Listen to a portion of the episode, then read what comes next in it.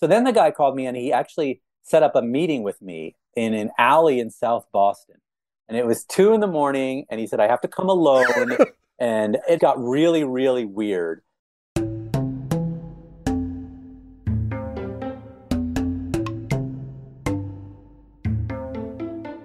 Welcome to Book Society, the podcast where we talk to authors about the books that they love to read and dive deep into the books that they've written. I'm your host, Lucas Cantor Santiago. Ben Mezrich, welcome back. We're talking about your book, The Midnight Ride, from Grand Central Publishing, which came out on the auspicious date of 2 2 And my first question about this book is when is part two coming out? And uh, are there galleys available? And can I get one? I know. So I did leave it on a cliffhanger that upset many people, including my dad, who yelled at me after he finished reading the book. I am finishing up the sequel right now. It comes out next summer, so it'll be out in August, and it is, as of right now, entitled "The Mistress and the Key," and it picks up exactly where this one left off to the minute. So you will be able to continue the story very soon. Excellent. So yeah, for uh, those of you who haven't read it, it does end on a cliffhanger, but it is a very satisfying book. Ben, you write fiction and nonfiction. This is not your first work of fiction. Well, I'm mostly known for nonfiction. Yeah. So all of my successes have been in nonfiction. you know, 21 and The Social Network are my mm-hmm. Best known projects, but I've written 20 something books, and I would say five or six of them have been fiction. The biggest one before this was a book called Seven Wonders, which I wrote, I think, in 2014 which we're actually making into a television show with Amazon right now. Hmm. So people will know about that book in about a year. But yeah, this is the first kind of Da Vinci Code style thriller I've ever written, or a mystery, or whatever you want to call this historical thriller. This is different for me, for sure. I'd never hmm. written anything like Midnight Ride before. I mean, you nailed the genre. Like the, the things that stand out to me about this genre are you sort of have to have really intense detail mm-hmm. about everything a, to suck the reader into the world, but B, because some details become really important later and you don't want to tip which ones those are. So you right. have to be really detailed about everything. And it's just such a page turner. Yeah, weaving mystery into it and every scene kind of matters as you get deeper and deeper into it. But it's really a thrill ride written to be very fast, you know, to read yeah. on the airplane. I mean, I love Dan Brown. I love the Da Vinci Code. I love that National Treasure was one of my, you know, all time favorite movies of all time. and so that is what I was attempting to do here for sure. Yeah, if, like Da Vinci Code meets National Treasure, like that yeah. could have been the proposal. but it's definitely different than both of those. And I mean, National Treasure, I would call those guilty pleasure movies for me. Right. You know, this is right. a little deeper. Do you approach fiction and nonfiction differently? And if so, how? I approach nonfiction like it's a thriller, like I'm attempting to write a movie on the page. So mm-hmm. all of the facts are correct. I do all of the research. I spend a lot of time with my characters. But when I sit down to write it, I write it like it's a thriller. And so when I approach my fiction, I kind of do the opposite, where I approach it like it's a true story. My goal is you read my fiction and you think it's nonfiction, and you read my nonfiction and you think it's fiction. So I really approach them similarly in the research phase. I do all of the research I can. I have experts on all the different things. I talk to people who I'm basing the characters on, and I get really deep into all of the settings. And then I write it, and most of what you read in The Midnight Ride is factually correct. Mm-hmm. I play with it, obviously, here and there and make it dramatic. But similarly to my nonfiction, I don't want you to be able to figure out what's real and what's not. And so when you sort of look back into the history of all of the different things I'm talking about in that book, the Boston Tea Party or all of the different monuments along the Freedom Trail in Boston, all of that's real. all of that is based in real history or real experts. I had an interesting moment at a uh, party yesterday. I recommended your book to uh, an MIT PhD candidate who was uh. doing her dissertation in architectural history. And, you know, she asked me to describe it. And I just said, it starts with an art heist and yeah. you're going to really love it. And she said, "Oh, was that the like there was some like unsolved art heist?" So the Gardner heist is the yeah. you know the biggest unsolved heist in history. It was basically half a billion dollars worth of paintings mm-hmm. lifted in the middle of the night by two guys dressed as cops from the Gardner Museum in Boston in 1990. And these have never been returned, and they're incredibly famous works of art. So you can't fence them; they can't be sold, they can't be mm-hmm. displayed anywhere. But what's really weird about this theft is that there were two objects stolen that were hard to steal, took effort, that are valueless compared to the paintings, and nobody knows why. Huh. So that's kind of the beginning of the story. I have a personal connection to the Gardner heist in that about 15 years ago, I got a phone call in the middle of the night, and people pitch me stories all the time. And it was a guy who claimed to have been one of the people who robbed the Gardner Museum. hmm. called me from a payphone. He said he was breaking his parole. He had just gotten out of 10 years in prison for a very similar art crime. And he told me just enough in the phone call that made me think that he might be for real. I checked with some of the stuff that he said, and I had FBI sources, and they were like, well, that is true. So then the guy called me, and he actually set up a meeting with me in an alley in South Boston. And it was two in the morning, and he said, I have to come alone. and it got really, really weird. and I got too nervous. And I ended up, you know, trying to say, okay, I'm going to bring someone with me. I tried to change where we were going to meet. He got really pissed. He hung up, and I never heard from this person again. So for 15 years, I've always wondered could I have been the person to solve the Gardner heist? And so that's what kind of informed me when I started writing this story. You know, there's a $10 million reward for information that leads to these paintings. It's just one of these unsolved mysteries that has just been around forever. And that's something that I was very intrigued by. So, so you, you just couldn't bring yourself to meet an art thief in no. a darkened alley in Southie? I mean, listen, I, I get pitches like this all the time and you always have to in your head figure out how safe is this yeah. like, and this didn't feel safe it felt like anything could happen in this situation and and you know frankly if i were a younger writer if i were at a different point in my career i probably would have done it. Yep. It just didn't feel right. And so i didn't ever do it. And he had told me some really intriguing things that this book is somewhat based on. So when you find out in this book what is stolen and why it's a little bit based on a real thing that may have actually been part of why that object was stolen. Wow. The interesting part about it was that what he told me and what I did use in the book was that these valuable paintings were not the purpose of the theft. And hmm. that's kind of a spectacular piece of information. And so, anyways, yeah, that's the beginning. Yeah.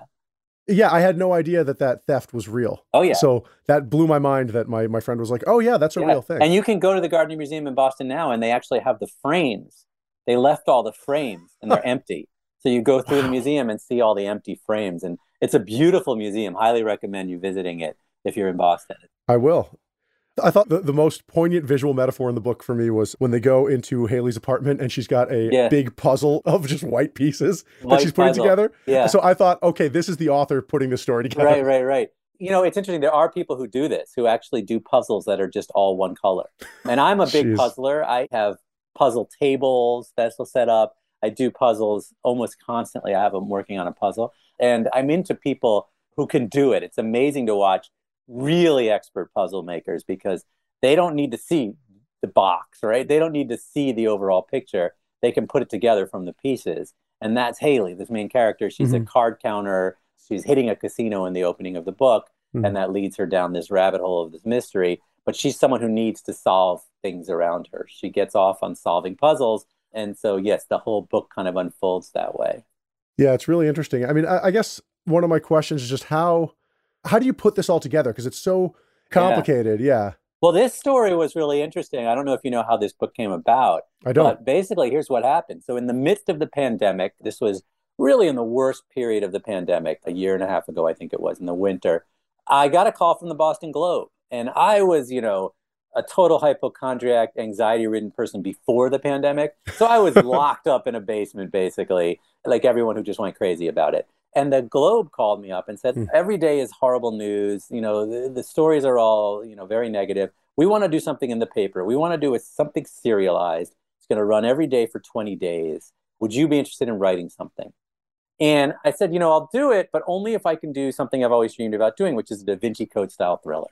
I don't want to do my nonfiction. I don't want to do stream of consciousness. I want to do a really intense thriller that takes place in the streets of boston boston's own da vinci code. That was my plan and I was kind of hoping they'd say no, because honestly, it was a scary ask of them. And they said, no, you can do it. You can do whatever you want. So I literally wrote this book in the first draft.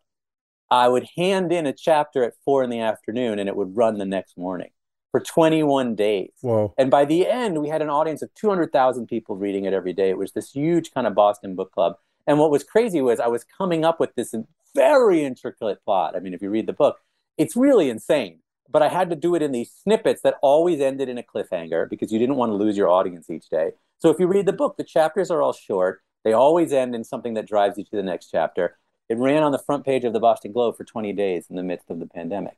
Then wow. what happened was I finished it And I started getting calls from my agent in Hollywood, and he was like, "Are you doing something in the Globe?" Because I hadn't even told any of my representatives. I did it for free. I didn't even think about it. It was like for the city of Boston, just let people read something. And they're like, "Well, we're getting all these offers for it." And I was like, "Well, who's offering?" so then Steven Spielberg bought the movie rights because he was. they were all excited about it, and it was this really neat thriller. So I ended up selling the movie rights based on what I had written for the Globe, and then I sold the book rights, and then I extended. So what I wrote for the Globe was about 20,000 words. And what I ended up handing in was about 80,000 words. So I quadrupled the book and added in a lot more detail and excitement. But it really started as this crazy project that I was writing on the fly, intensely researching it all night long, and then writing it all morning long and then handing it in. Wow. So it reads different because it's written like that in this staccato, very fast, drive you from chapter to chapter to chapter. That's so cool. That's also how all the greatest novels of the 19th century were written. Right. It was the idea was go back to Dickens, go back to this sort of feeling. And, and what the Globe did was really amazing. And it ended up being very, very successful for them. So hopefully we'll we'll do it again at some point. So you've collaborated through all these amazing books that you've written, you've collaborated with some really great storytellers. And can you tell us just what are some things that you've learned by working with these amazing people like Aaron Sorkin and David Fincher and Steven Spielberg? There's so many lessons that I've learned working with these people. I mean, everyone's different first of all everyone's stylistically very different than me i'm a, a, very optimistic upbeat. I don't need to be a perfectionist you know i'm not a dark writer. I, I, write very quickly. It takes me a few months to write a book. So i have a book every few months. Aaron sorkin is similar. He's very fast. He's very intense. And he you know lives it as he writes it. You know he famously broke his nose while doing dialogue in front of a mirror.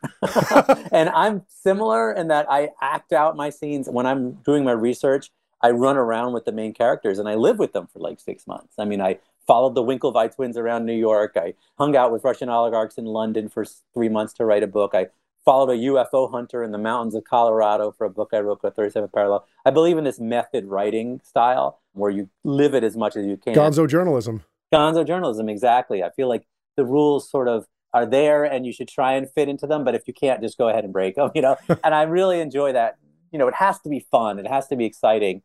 I've also learned to sort of accept that other people are really, really good at certain things that I may not be good at. And so when you're having a project adapted for Hollywood, you can't sit there and say, well, I would do it this way, I would do it that way. You have to choose people who you think are brilliant, who you've seen their work, and then let them do their thing. If you've got David Fincher involved, let him make that movie because he knows how to make a great movie. So try and sell your projects to people who know how to make great things and then let them do what they do. So I'm actually the easiest writer in the world when I get to a movie set because I'm like, do whatever you want. I think you guys are geniuses and I know it's going to be brilliant.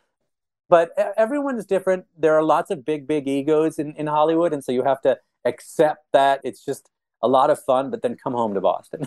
you hmm. know, for me, I was never going to move to LA and get into that scene in that respect. I was always going to be the Boston based writer who goes out there for a week and then comes back home. So you've got several hits and you had some early hits. Does having like these hits behind you affect the way that you write? It's really interesting. So, you know, you throw these things out there and some of them are going to be these massive home runs and some of them are just going to be singles and doubles and you can't really tell. Uh, you know, every book I've written, I've said, okay, this is going to be huge. This is just going to be a monster book. And then sometimes it just doesn't, right? You can't control that. You don't know what's going to work. There's luck involved, there's timing, there's so many different things that go into a book just exploding or not exploding. When you have something like The Social Network come out, certainly you want that again. And one of the things you need to learn as you grow as a writer is that you had that. That happened. That was this incredible moment. If you spend the rest of your life trying to recapture that moment, you're going to be miserable because lightning strikes maybe it's not going to strike again you don't know you don't know what went into that everything was perfect you know you had aaron sorkin you had david fincher you had trent reznor you had you know jesse eisenberg at sort of the best moment for him.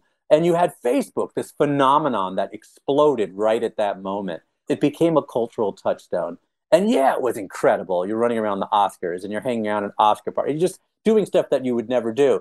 And maybe you'll never attain that again. And you have to be okay with that.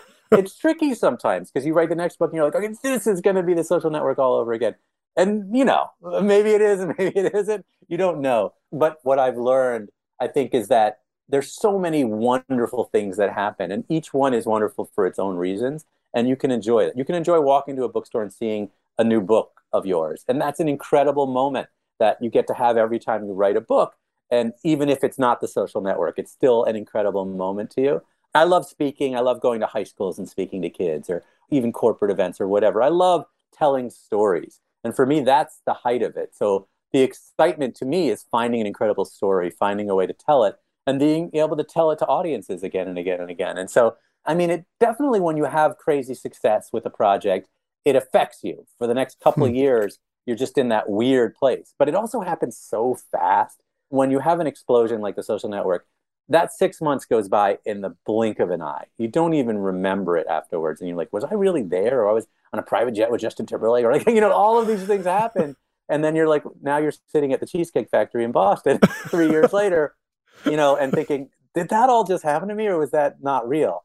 So you, you, you live it, you enjoy it while it's happening, but then you need to just move on to the next thing and the next thing and the next thing. I've always been the person moving on to the next thing. That's been one of the things from when I first set out. I never set out to write a book. That was never my goal. My goal was to have 20 movies and 20 books and you know have a career that spanned the rest of my life.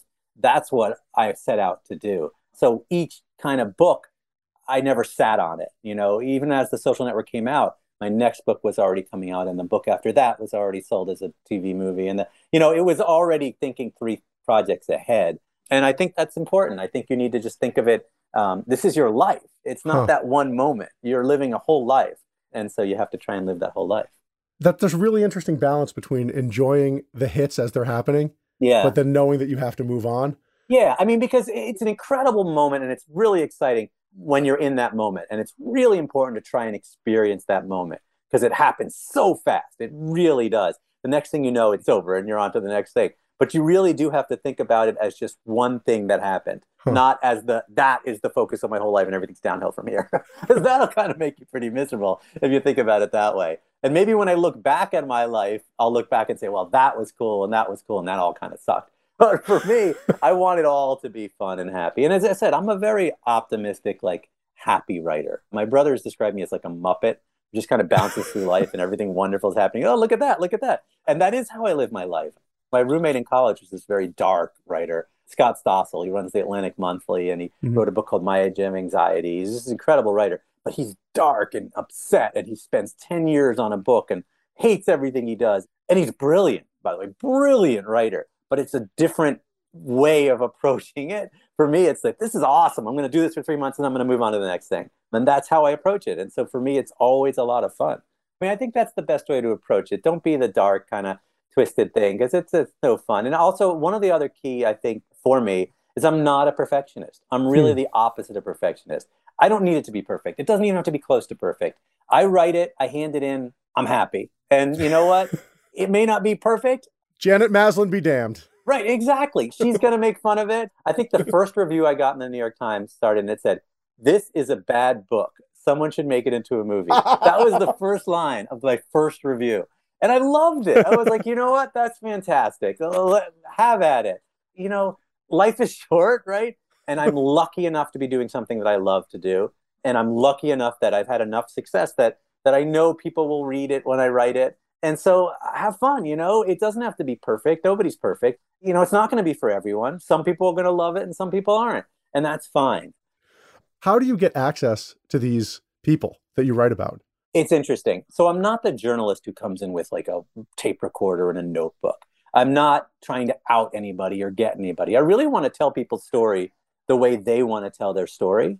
Hmm. I think that comes across. I'm the guy at two in the morning in a bar with you, or I get on the plane with you wherever you're going, or I go to Vegas with you and I'm hanging out in Vegas with you. So I think that people are willing to open up to me because they know I'm not a threat. I will say, as I've gotten more successful, it gets trickier writing the GameStop story, there were hedge fund people who certainly did not want to talk to me, right? Who knew that nothing could be gained. And those people you have to get to, it's much more difficult. But I have tons of networks. I have antennas and tentacles everywhere. So I can pretty much get to anybody. I'll find someone who finds someone who finds someone, and I find my way in. You know, having a movie like The Social Network is a double edged sword in that people know who you are. So if you're a Mark Zuckerberg, maybe you don't want to talk to me. But if you are next to Mark Zuckerberg, you do want to talk to me because you want to see yourself in a movie. Huh. So I have access to certain people who want to see their stories come to life. And then the people who have nothing to gain are the ones that are more difficult to get to.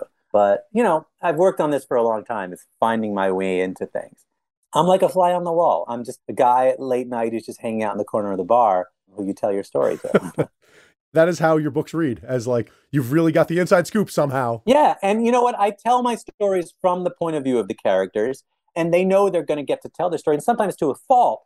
I can sometimes make them seem better than they are because mm. I just want their story to come out. So sometimes people who maybe aren't doing the right things, I get behind why they do their thing.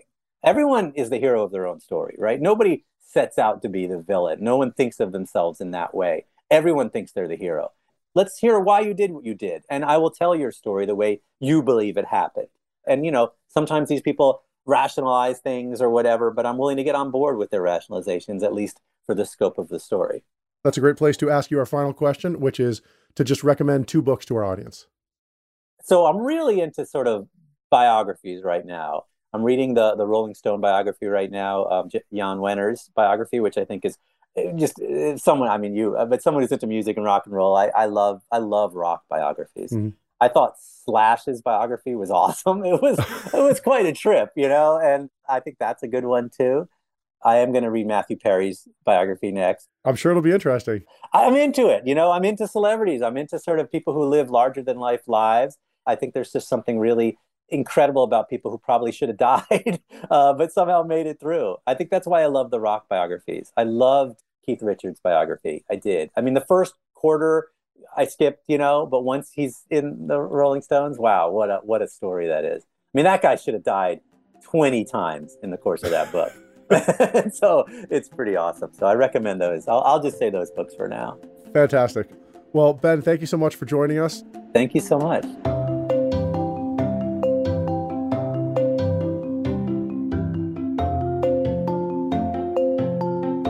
Thank you for listening to Book Society. Our show is produced by me, Lucas Cantor Santiago.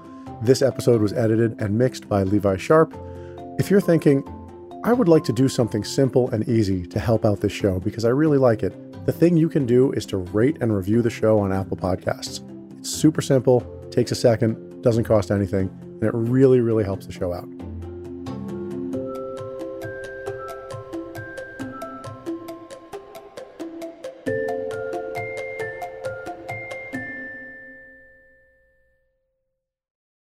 my book is about music.